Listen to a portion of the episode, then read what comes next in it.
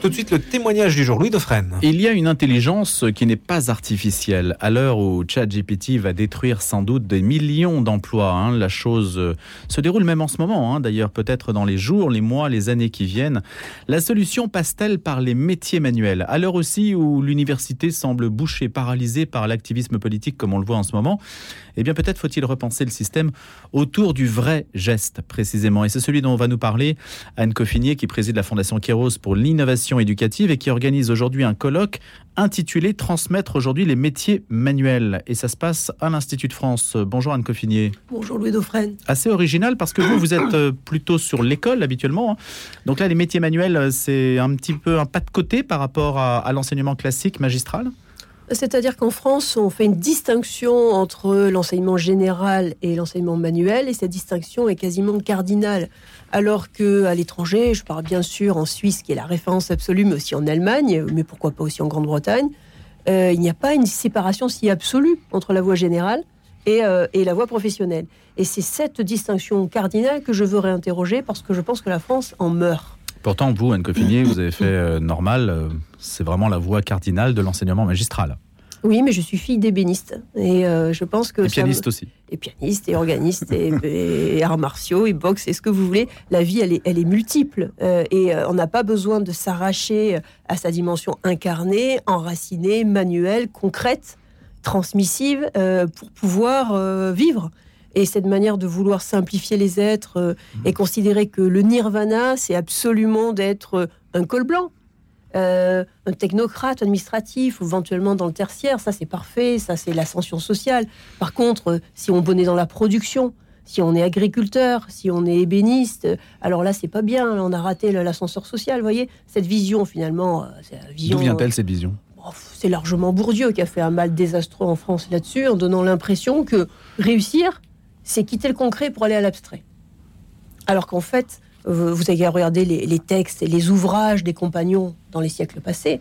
C'est des ouvrages d'une puissance intellectuelle, d'une abstraction remarquable, mais qui s'enracinent dans une pratique concrète, une pratique manuelle. Donc il faut, il faut absolument reconnecter ces deux dimensions et euh, se, rappeler que lorsqu'on arrive à une société où les ingénieurs ne euh, savent plus euh, réparer, je ne sais pas moi, une prise électrique, c'est qu'il y a un problème. Euh, voilà. Donc il y a des penseurs qui sont extraordinaires là-dessus. Euh, un penseur que j'adore, c'est Matthew Crawford. C'est un Américain qui a écrit mhm. un livre qui, a fait un véritable succès, qui s'appelle L'éloge du carburateur. Et, euh, il y a quelques années déjà. Il y a quelques années. Mhm. Après, il en a écrit plein d'autres, hein, mhm. parce que ça l'a lancé. Mais ce livre reste parfaitement actuel. C'est-à-dire qu'en fait, il, a, beaucoup, il a beaucoup inspiré des, des jeunes. Hein. Beaucoup. Et, et, à juste titre. En fait, il a. Qu'est-ce qu'il dit? Il a repris la pensée de Gunther Anders, qui est beaucoup plus compliquée, en la rendant assez digeste. Mais il dit en fait qu'il y a une intelligence dans euh, notamment les actes de réparation. Quand vous réparez une moto, puisque c'est ça dont il s'agit, vous déployez une intuition, une ténacité, une forme d'intelligence qui va entre le concret et l'abstrait, qui pose des hypothèses, qui se bat jusqu'à trouver une solution, et que ce type d'intelligence est beaucoup plus euh, comment dire, fédérateur, beaucoup plus source aussi de joie profonde et aussi de liens communautaires qu'une intelligence abstraite de quelqu'un qui va faire un beau dossier administratif hmm. et une belle note administrative. Le problème avec Confiné, c'est qu'on ne peut plus réparer. Il y a des tas de choses qui dépendent de l'électronique, par exemple. Et, bah, une voiture ne se répare plus. En tout cas, euh, on ne peut plus le faire tout seul. Ça va même plus loin que ça, puisque maintenant, euh, l'essentiel de la production industrielle repose sur l'obsolescence programmée. C'est-à-dire que c'est fait pour que vous ne puissiez pas réparer. Alors, il faut quand même saluer une évolution intéressante, c'est que maintenant, beaucoup de gens ont envie de réparer, ont envie d'avoir une consommation plus responsable, de donner une seconde vie aux choses. Regardez certains sites internet comme euh, Winted euh, euh, qui ont un énorme succès. En fait, le tout jetable est devenu quelque chose d'insupportable. Donc, on est en train de passer un cap psychologique. On passe un cap hmm. et prenez le métier d'antiquaire, qui était le métier de mes parents. Dans les années, on va dire 90-2000, la profession est morte. Ah bon? Plus personne ne voulait acheter euh, la table ancienne, le meuble en acajou, le buffet d'angle. Ça vaut pas très cher aujourd'hui encore. Hein. oui, mais ce qui est intéressant, c'est que pourquoi les gens le faisaient avant? Parce qu'ils voulaient s'acheter un passé. Ils voulaient s'acheter un statut social en faisant, montrant qu'ils étaient des héritiers, qu'ils avaient une histoire. Donc, euh, celui qui réussissait, qui parvenait à quelque chose dans la société, il voulait montrer qu'il était héritier. Ensuite, ça a été le règne du tout Ikea. Au contraire, il voulait montrer qu'il était fondateur d'une nouvelle vision du monde et il voulait hériter de rien. Et, maintenant, il y a un peu un retour à l'idée que quand même, euh, c'est bien de donner une seconde vie à des objets, etc. Et donc, on, reprend par exemple des meubles et on va les sabler. Donc, on va leur sortir complètement euh, leurs patines, etc. Et on va leur, donner une espèce de new look. Euh, voilà.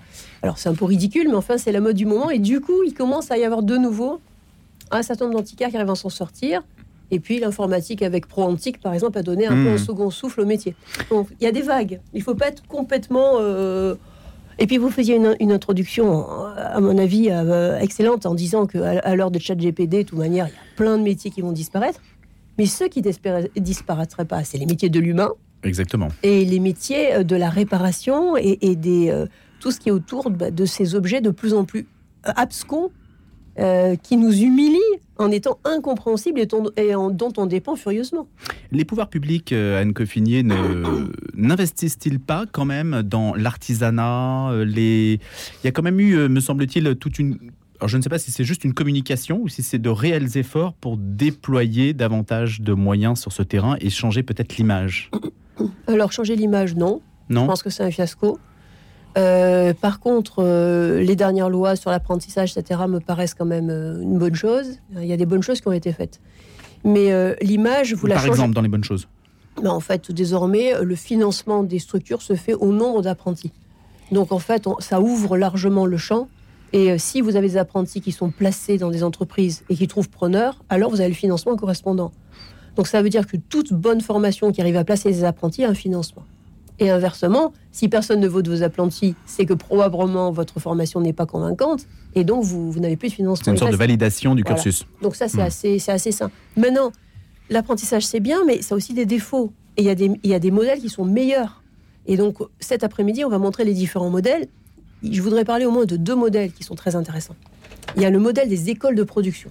Je ne sais pas si vous connaissez ça. Ça a été fondé euh, par des abbés dans le mouvement un peu du christianisme social euh, donc ça a été fondé notamment par l'abbé Boisard, mais aussi par d'autres abbés, et, encore récemment, bah, plutôt dans une logique de prêtre ouvrier, après, plus récemment, euh, en région lyonnaise. Et ce sont des écoles qui ont comme caractéristique d'être d'abord des entreprises.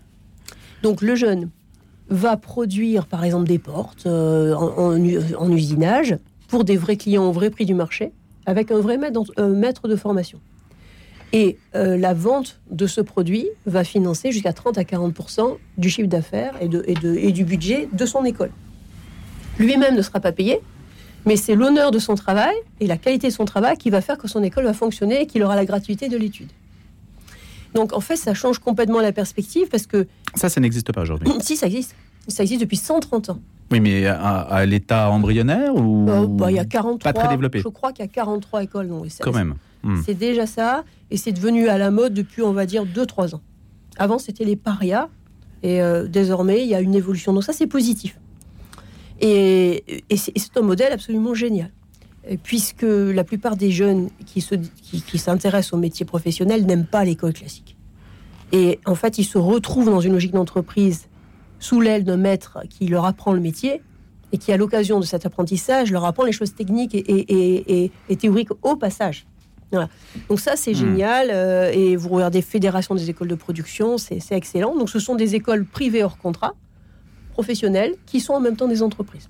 Il n'y a pas d'école publique, c'est pas financé par l'impôt? Euh, C'est pas financé par l'impôt, non. Bah, c'est financé par la taxe d'apprentissage, mais c'est hmm. l'argent des entreprises. Vous donnez la parole à une école de production cet après-midi? Plusieurs écoles de production. Donc, euh, une école qui a été fondée notamment à Salbris, donc, en Sologne. En Sologne et puis une école euh, d'Oise euh, qui est en, je crois, en chaudronnerie. Et, pareil, il y a des métiers. La chaudronnerie, ça vous paraît euh, bizarre, enfin, ça existe encore, etc. Mais c'est des métiers. On gagne très bien sa vie, qui sont intéressants technologiquement et qui sont nécessaires, y compris dans les secteurs les plus innovants et les plus en pointe de la production industrielle française. Donc là aussi, tout le regard sur les métiers doit être mis à jour un chaudronnier gagne bien plus que la plupart des professeurs agrégés. Vous voyez, il faut remettre les choses euh, à la page. Hein. L'autre point, vous avez dit, il y a deux points dont vous voudriez parler. L'école de production. Et le deuxième, bien sûr, ce sont les compagnons. Parce que les compagnons, vieille tradition, les compagnons, euh, c'est pas un apprentissage. C'est autrement. Et euh, c'est dans le temps. euh, vous devez f- faire au moins trois, je crois, trois postes en France, dont- et plus un à l'étranger. C'est tout un parcours. Et puis le compagnon, il est conçu pour être un transmetteur. C'est-à-dire qu'il sait qu'à un moment, il va falloir qu'il prenne quelques années pour lui-même transmettre. Et, rentrer dans l'école qui forme les autres compagnons. Donc c'est une logique. Je suis là pour recevoir et pour transmettre. Et c'est le cœur de leur culture professionnelle. Et ça, je trouve que c'est extraordinaire d'avoir cette mentalité euh, vraiment au cœur de l'ADN d'un- d'une profession. La restauration de Notre-Dame de Paris a permis de parler de certains artisanats euh, finalement très valorisés dans l'image Oui. du public. Ça, ça change un peu ou, ou c'est jugé comme étant euh, tellement élitiste, trop artistique pour que ce soit accessible et que ce soit une solution massive, par exemple, au problème du chômage? Alors, ce qui est certain aujourd'hui, ce qui se passe déjà, c'est de l'ordre de la reconversion. C'est-à-dire qu'aujourd'hui, les gens se reconvertissent. Beaucoup de gens ne font plus le même métier toute leur vie. Et quand ils se reconvertissent, qu'est-ce qu'ils font? Ils quittent des métiers que papa et maman leur ont dit de faire parce que ça faisait bien dans la bonne société. Donc, en gros, ils ont fait des écoles de commerce, ingénieurs ou bon, informatique. Ils font ça, mais en réalité, ils n'ont aucun goût pour ça. Donc, ils arrivent à 30 ans, 40 ans, et là, ils se disent, en a marre. J'ai fait HEC, euh, je vendais je sais pas quoi, euh, des, des ailes de Airbus, euh, je m'en fous. Et j'ai- en fait, je vais faire un CAP pâtisserie. Donc, il y a de plus en plus de gens qui se reconvertissent. Alors, quand on se reconvertit après avoir fait de belles études, tout, tout le monde trouve ça très charmant. C'est merveilleux, c'est la crise de la quarantaine, la trentaine, enfin, c'est charmant. Par contre, quand vous faites directement un CAP pâtisserie, euh, sans avoir fait des études avant, tout le monde dit le pauvre. Hein, Donc, il faut aussi se rendre compte qu'une vie, c'est long, et qu'il y a des moments où on a envie de passer par la, production, le concret, euh, le geste de la main, euh, et il y a des moments où on est plus fait pour prendre du recul, faire des études euh, théoriques et universitaires. Et il faut accepter cette évolution des choses. Il faut accepter qu'on on n'est pas obligé de faire des études jusqu'à 25 ans, et puis après, finalement, euh, se dire, tiens, euh, je vais... euh, euh, tiens, finalement, je vais... Je vais euh, je vais me retrouver à faire une comment Boulanger, dire, pâtissier, boulanger, pâtissier, etc. pas évident.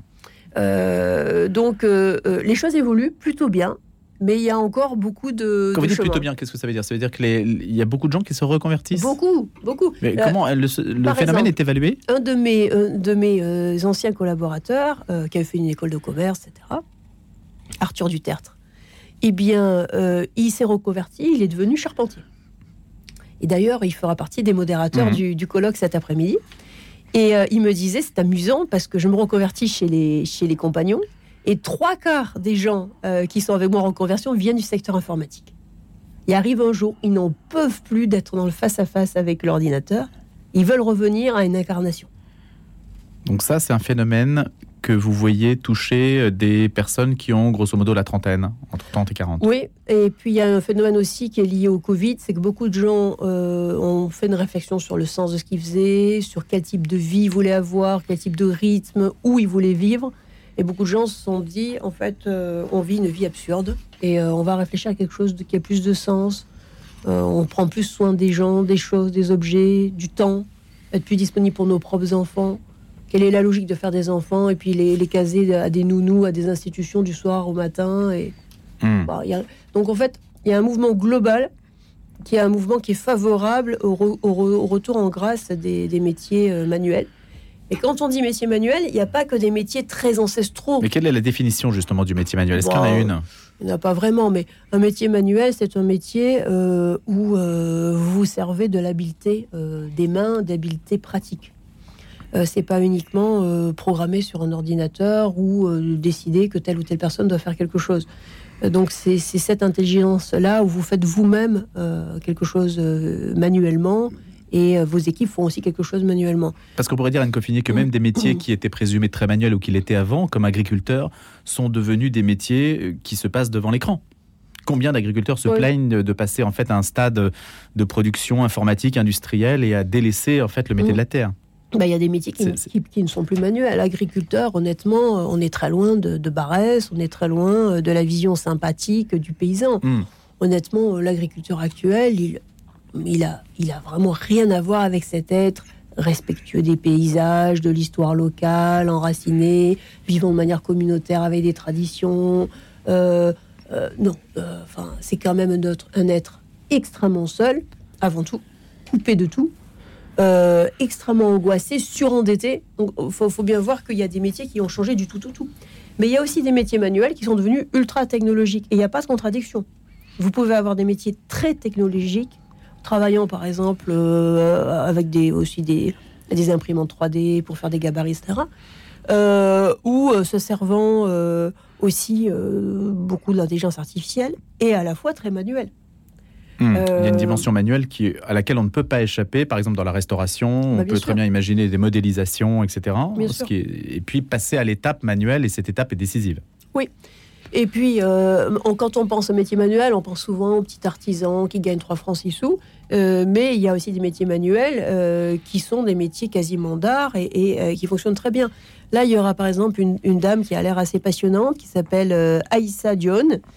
Euh, c'est une, euh, créatrice, euh, une designer africaine qui a une entreprise de 100 salariés et qui fait du mobilier, de décoration, d'ameublement, qui, a, vraiment un croisement entre une tradition très universelle et une approche assez africaine. Des meubles magnifiques, franchement. Et elle produit ces meubles pour les plus grands noms de, la, comment dire, du, luxe européen. Euh, La Philippe Stark africaine. voilà, mais voilà. Et donc elle sera là. Et alors, comme elle, elle a le sens de la transmission, elle crée un institut euh, pour transmettre ses savoir-faire en partenariat avec le Mobilier National Français et l'école Boulle. Et ils seront là. Hmm. Donc ça, c'est du haut de gamme et c'est euh, très... Évidemment, on est très loin de l'image du petit artisan reclus dans son arrière-boutique. Hein, elle, elle a commencé comme ça. Hmm. Euh, Est-ce que ça ne voilà. demande pas une réflexion, Anne Coffinier Et là, ça rejoint votre travail sur l'école, sur l'orientation, ce qu'on appelle l'orientation. Euh, quand on dit que quelqu'un était orienté, généralement, c'est très négatif. C'est dire il a été ça. orienté vers un métier manuel. Ça, ça se passe en fin de cinquième, fin de troisième. Mhm. C'est peut-être ça qu'il faut changer, non? Ah oui, bien sûr. Mais euh, c'est-à-dire qu'il y a un vrai problème avec la culture de l'éducation nationale. De manière, la culture l'éducation nationale est horriblement normative. Enfin, je vous raconte une petite anecdote. Euh, quand j'étais en terminale, euh, j'ai été prise à Louis-le-Grand en Hippocagne. Et j'étais en terminale C. Et mon prof de maths me dit Mais vous étiez une bonne élève pourtant. Donc, ce qui veut dire qu'un prof de maths lambda, pour lui, euh, en dehors de la filière scientifique, tout est une décadence. Et un prof d'éducation nationale, en dehors des métiers publics ou parapublics, tout est une errance. Euh, donc déjà, arriver à concevoir qu'on puisse vous envoyer dans un métier privé, c'est déjà bizarre. Et si en plus c'est manuel, alors là, Et comment changer ça? voilà. Bah alors, il y a des gens qui font des choses. Euh, Je veux saluer notamment une amie qui s'appelle Véronique Blanc. Et elle, elle dirige une association qui s'appelle R2E, euh, une rencontre entre les entreprises et les, et les professeurs. Et donc, elle organise plein de stages, notamment, elle fait plein d'autres choses, mais plein de stages pour les professeurs dans les entreprises. En fait, il y a une méconnaissance Envoyer les profs en entreprise Oui. pour voir comment ça se passe. Et c'est- et, euh, c'était François Michelin qui me disait que c'était l'urgence des urgences à faire. Euh, euh, faire des stages et envoyer. euh, Ou les envoyer en Suisse pour voir aussi comment ça fonctionne. Alors en Suisse, on parle sera de la Suisse. représenté, hein, d'ailleurs. Il y aura l'ambassadeur de Suisse, L'ambassadeur lui-même et François Garçon, Hmm. qui est un essayiste euh, passionné de la Suisse. Et donc en fait, en Suisse, qu'est-ce qu'il me disait? Il me disait, mais deux tiers des élèves font la filière manuelle, professionnelle. Et quand vous prenez le personnel, euh, le personnel politique, pareil. Vous avez au moins la moitié du perso- personnel politique qui vient de la fi- filière professionnelle. Et ça changerait peut-être l'esprit. Ah, mais c'est clair, s'ils n'étaient pas tous énarques, on Ouais. n'aurait pas la même euh, réalité. je voulais pas en arriver nécessairement mais à je cette vous l'ai conclusion. dit, je vous l'ai Mais c'est vous qui le dites. Voilà. Merci Anne Coffinier, ça se passe tout à l'heure, donc 14h, 18h, c'est en salle Hugo à l'Institut de France, euh, quai de Conti. Euh, je précise, c'est ouvert à tous. Hein. C'est ouvert à tous. Par contre, il faut nous écrire avant parce que c'est déjà un peu blindé. Contact Et- arobase fondationkéroséducation.org. On peut tout revoir euh, ensuite en vidéo pour euh, ceux qui n'ont pas pu venir. Merci de nous en avoir parlé ce matin. À bientôt Anne Coffinier. Merci Louis Dauphren.